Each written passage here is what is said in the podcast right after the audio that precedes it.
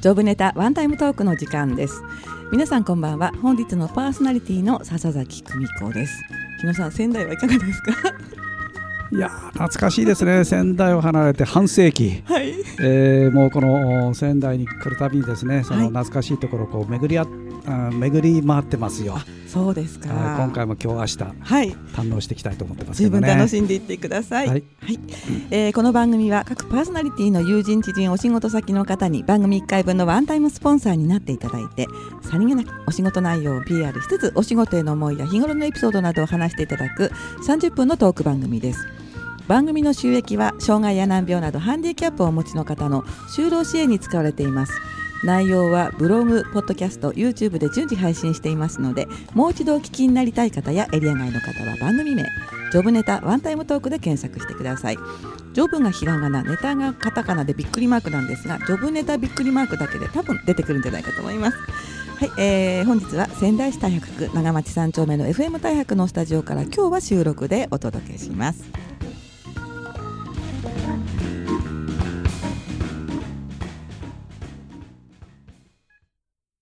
はい、改めまして皆さんこんばんは。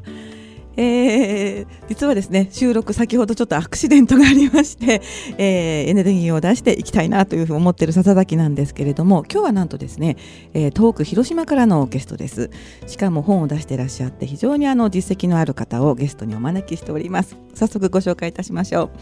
ものづくり経営研究所イマジン所長の日野聡さんですこんばんははい、こんにちは。よろしくお願いいたします収録は昼間中で すからね。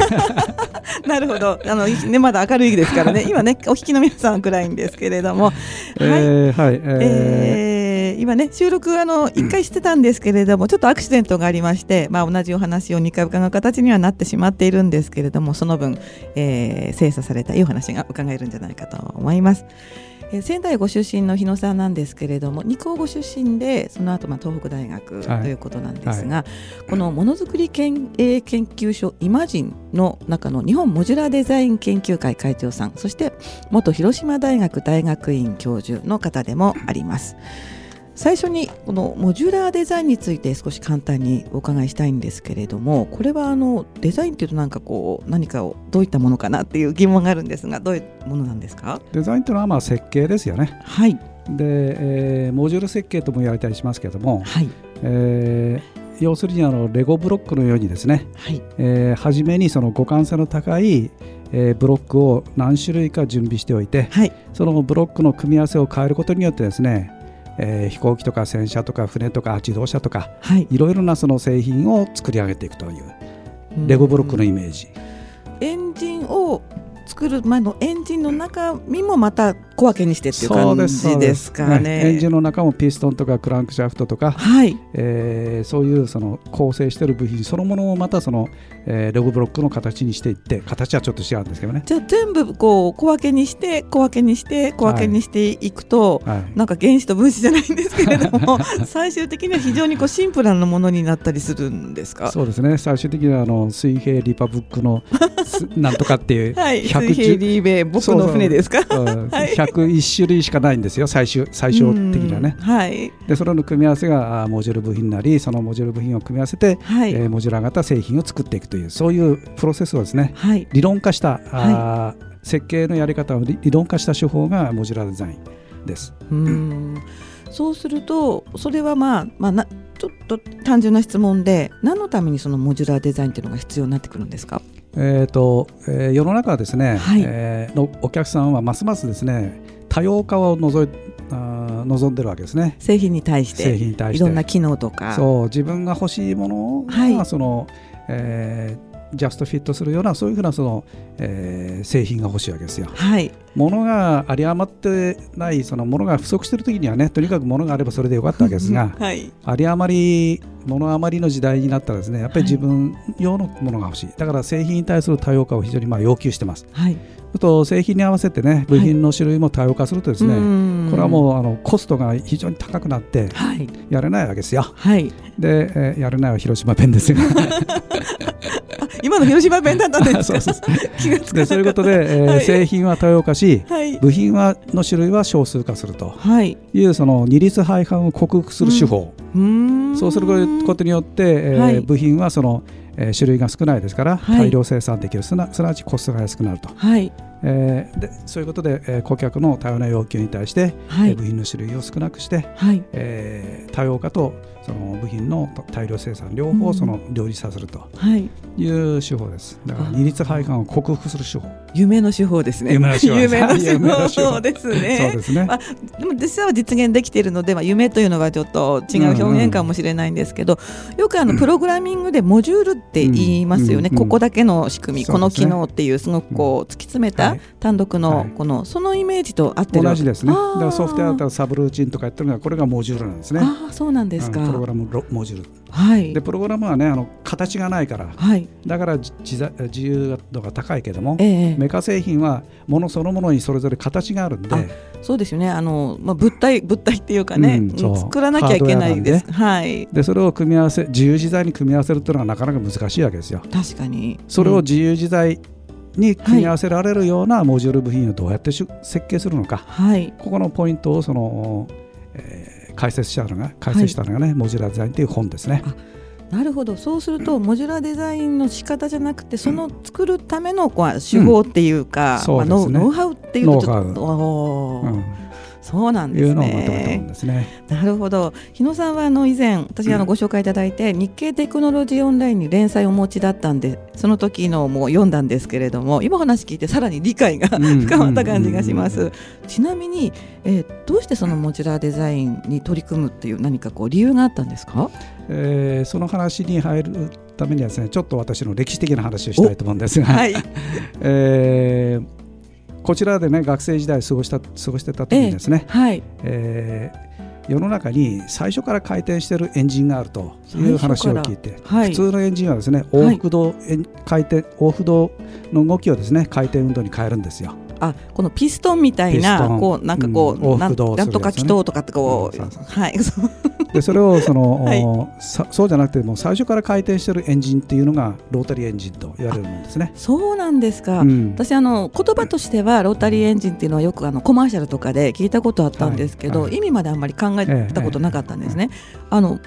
ピストンじゃなくってこう回ってるんですね回るピストンですね。 はい回転するピストン。はい すいません今あの YouTube で用のあれがはいすいませんでそはいの、そういうエンジンがあるっていうのを聞いて、はい電気に打たれてですねもうもうロータリーエンジンの研究やりたいと。えこう衝撃が走ったんですねそうですね、はいでそしたら世の中にマツダしか当時、まあ、東洋工業って言ってましたけども、はいしかそのロータリーエンジンをやってる会社がななかったんで,、ええでまあ、仙台から東京、大阪を飛び越えてですね、はいえーマツダに就職しました、仙台から広島ですよねえ。ー直接ね。へえ。でまあ、そこで、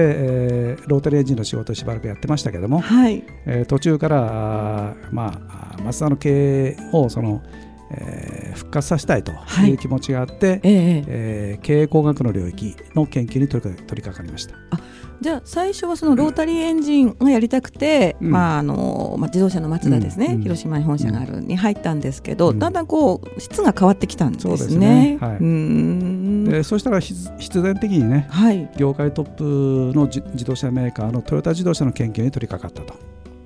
そうなんですね。あこれトヨタライにライバル社って感じですそか。うそうトヨタに勝つことがやっぱり ね2位3位メーカーのあの必須条件ですからああじゃあ追いつき追い抜けみたいなそうはあ感じで。でそれで、えートヨタの仕事のやり方を研究してたのがはい。 2002年まあ私は2000年にマツダを退社しましたけどそうな2002んです年ね。に、はい。えートヨタ経営システムの研究という本として出版しましたなるほど。あの今ですね、えー名刺の裏側、ちょっとカメラにかざしてもいいですか。日野さんはあの著作があの二つありまして、こちらですね。はい、えー一冊目がトヨタ経営システムの研究、こちらがダイヤモンド社から2002年に出ていると。はい、こちらにおかざしますね。はい、で同じくトヨタの経営をしていたらトヨタの強みはこのトヨタ経営システムというものがあるというだけじゃなくてはい部品共通化能力が非常に高い他社に比べてね、ええということが分かったんですよ。はいそしたらまああー私はトヨタに勝つことを目的に仕事してましたからうんだからじゃあそのトヨタの部品共通化能力を超えるようなはい新たなその部品共通化の手法の開発に取り組みたいということで、はいえーモジュラーデザインという手法に行き着いたということですね。あーやっぱりあのこう目標目的ターゲットがあるって、うそれなりにこう強いエネルギーになるものですかいやもうその通りですよ。あもうそれしかないですよ。それしかないんです頭かがいい悪いというのは関係ないですね、全 く。僕は学生時代、成績がどんびり、どんじり近かったですえーだってだってうんあのままあゆ誰でも知ってる有名な会社さんって希望してもすぐに入れるっていう印象ないじゃないですかすごかいら、そこれうは熱意次第、えー、熱意があ れば、絶対に相手の審査官にもつあの伝わりますから、気合ですかそうです、成績じゃないです。本当です 本か当です えそうかなちょっと謙遜で言ってらっしゃるような気もするんですけれどもでまあ、そういうことで、はいえートヨタの強みの2番目が部品共通化能力それをもとに、えーモジュラーデザインという手法を編み出した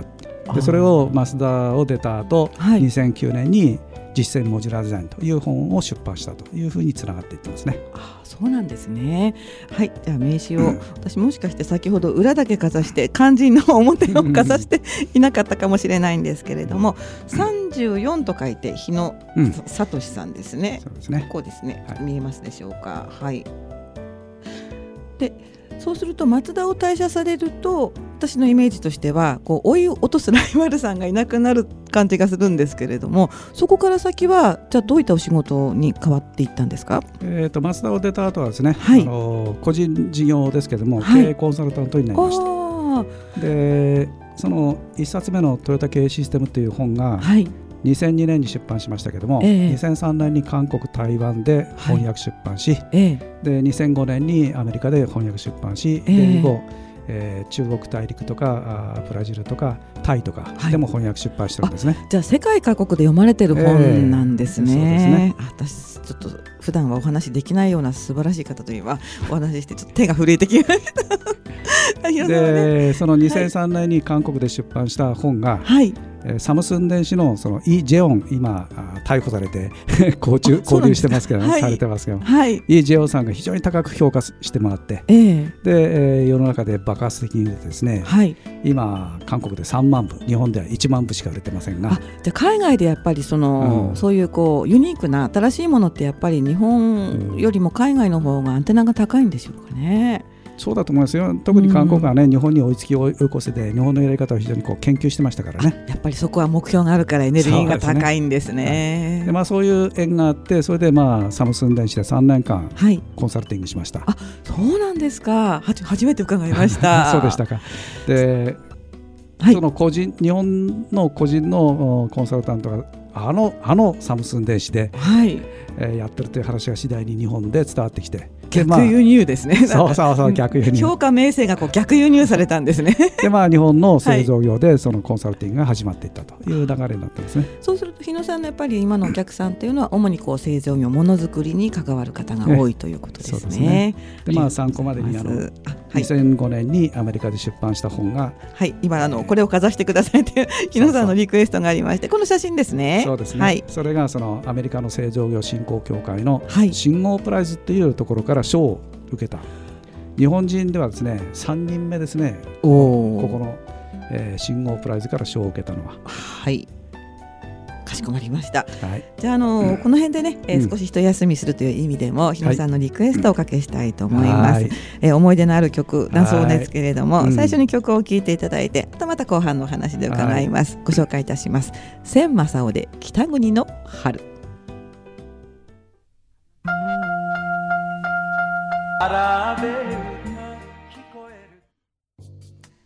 はいお送りした曲は千正雄で北国の春でしたいい曲ですねいい曲ですねこの曲の2節目にですね、はい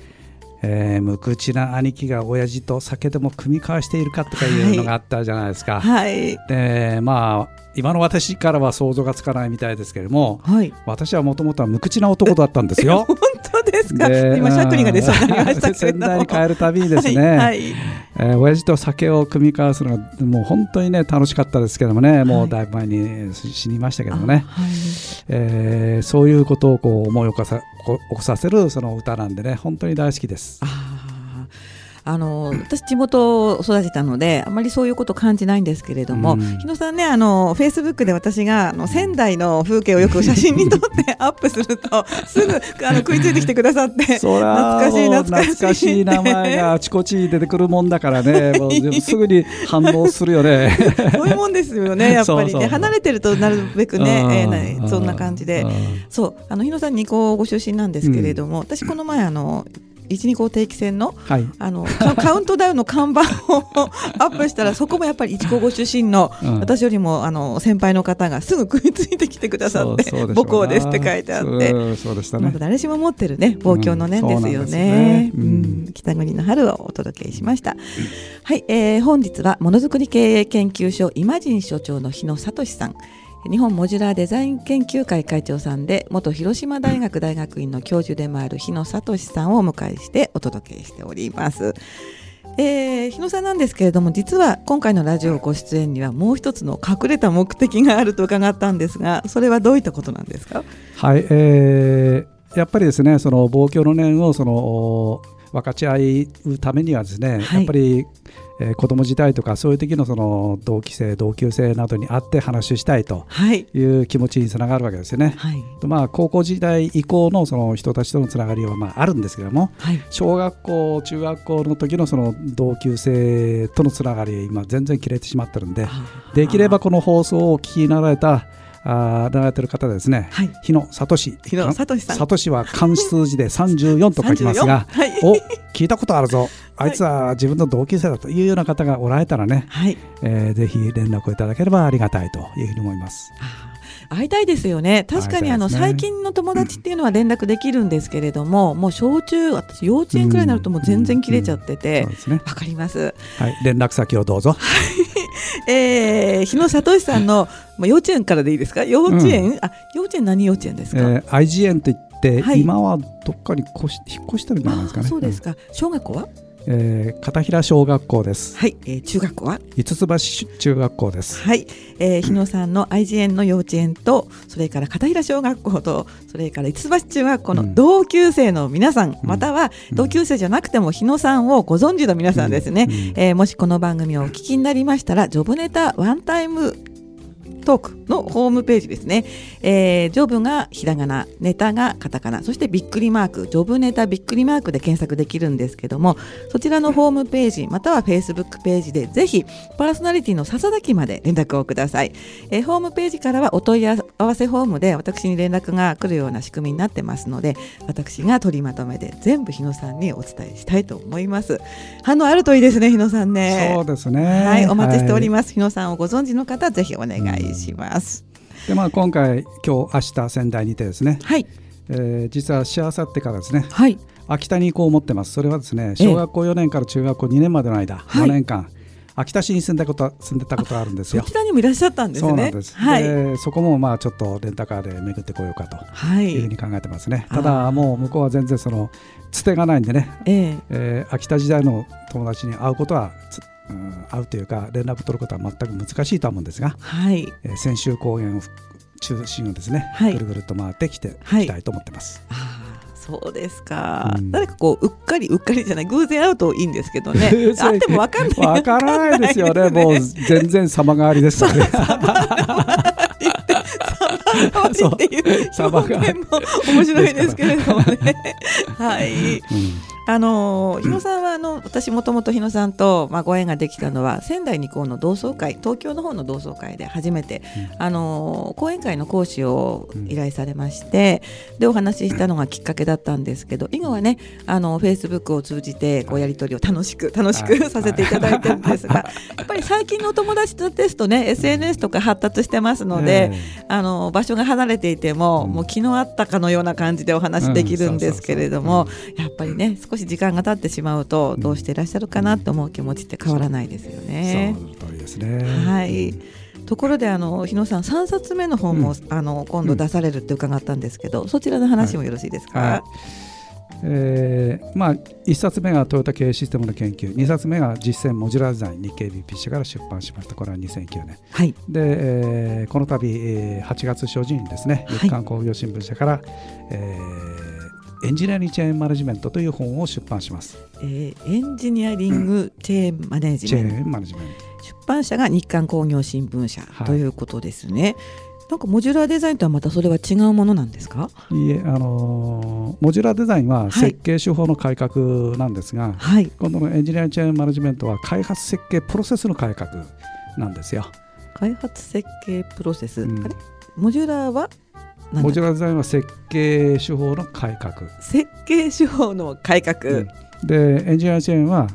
えーマーケティングリサーチ商品企画、設計それから、えー試験はい、それから、えーすえー生産準備、うんこのすべてのプロセスを改革してはいで、えー図面の発行を劇的に短縮しようとあだから今の5分の1ぐらいの時間でその短縮しようというそういう手法をその出版しますでこれができたらですね、はいまあ、お聞きの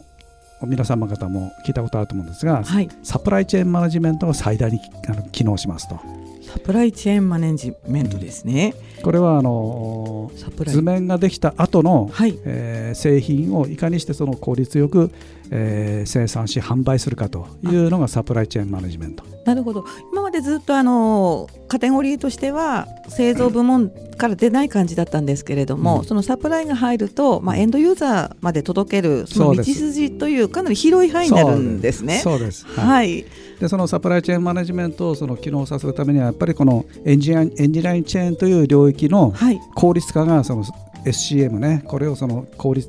機能させる最大の要因なんで、はい、ここのそのプロセス、エエンジニアチェーンを改革するという手法が今まで世の中になかったと、うーんそれをお出していこうということです。で、その目的は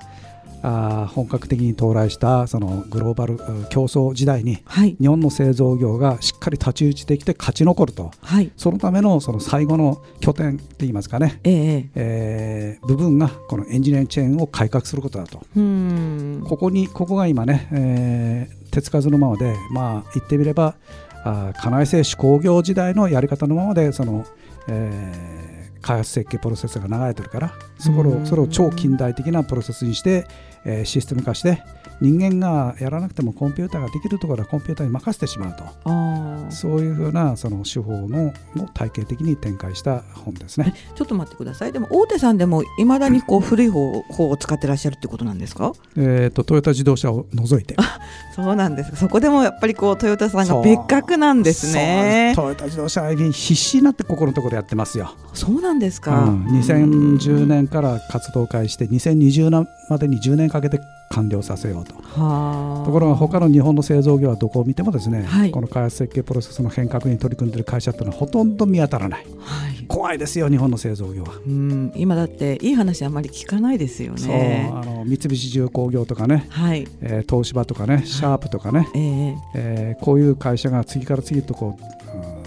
経営破綻するような大,、うん大幅な赤字になってますか、なってますが、ええこれの最大の要因はやっぱり本格的なグローバル競争時代の到来に対してはい。手軽なその方法で対応しようとした結果がそれなんですよね。じゃあもう本当に本格的に手前のところからうんじっくり取り組んでいかないと、そうまなあんで世すよ界に対抗できないというか、そう。その通りなんですねそういう強さが出てこないってことそうでですすかねね。それをじっくりやってさすがトヨタですよじっくりその突拍子もないやり方でそのやるんじゃなくてはい。もうあるべき姿をその構築していく活動をやってるのがさすがトヨタ自動車ああ。これは、まあ、トヨタ自動車は世の中にこうそういう情報を発信しませんから、うん。えーまあ、トヨタのやり方も参考にしながらはい。それをまあ私独自の考え方で、はいえー論理化体系化してはい。で世の中に紹介していってはい。で日本の製造業はぜひ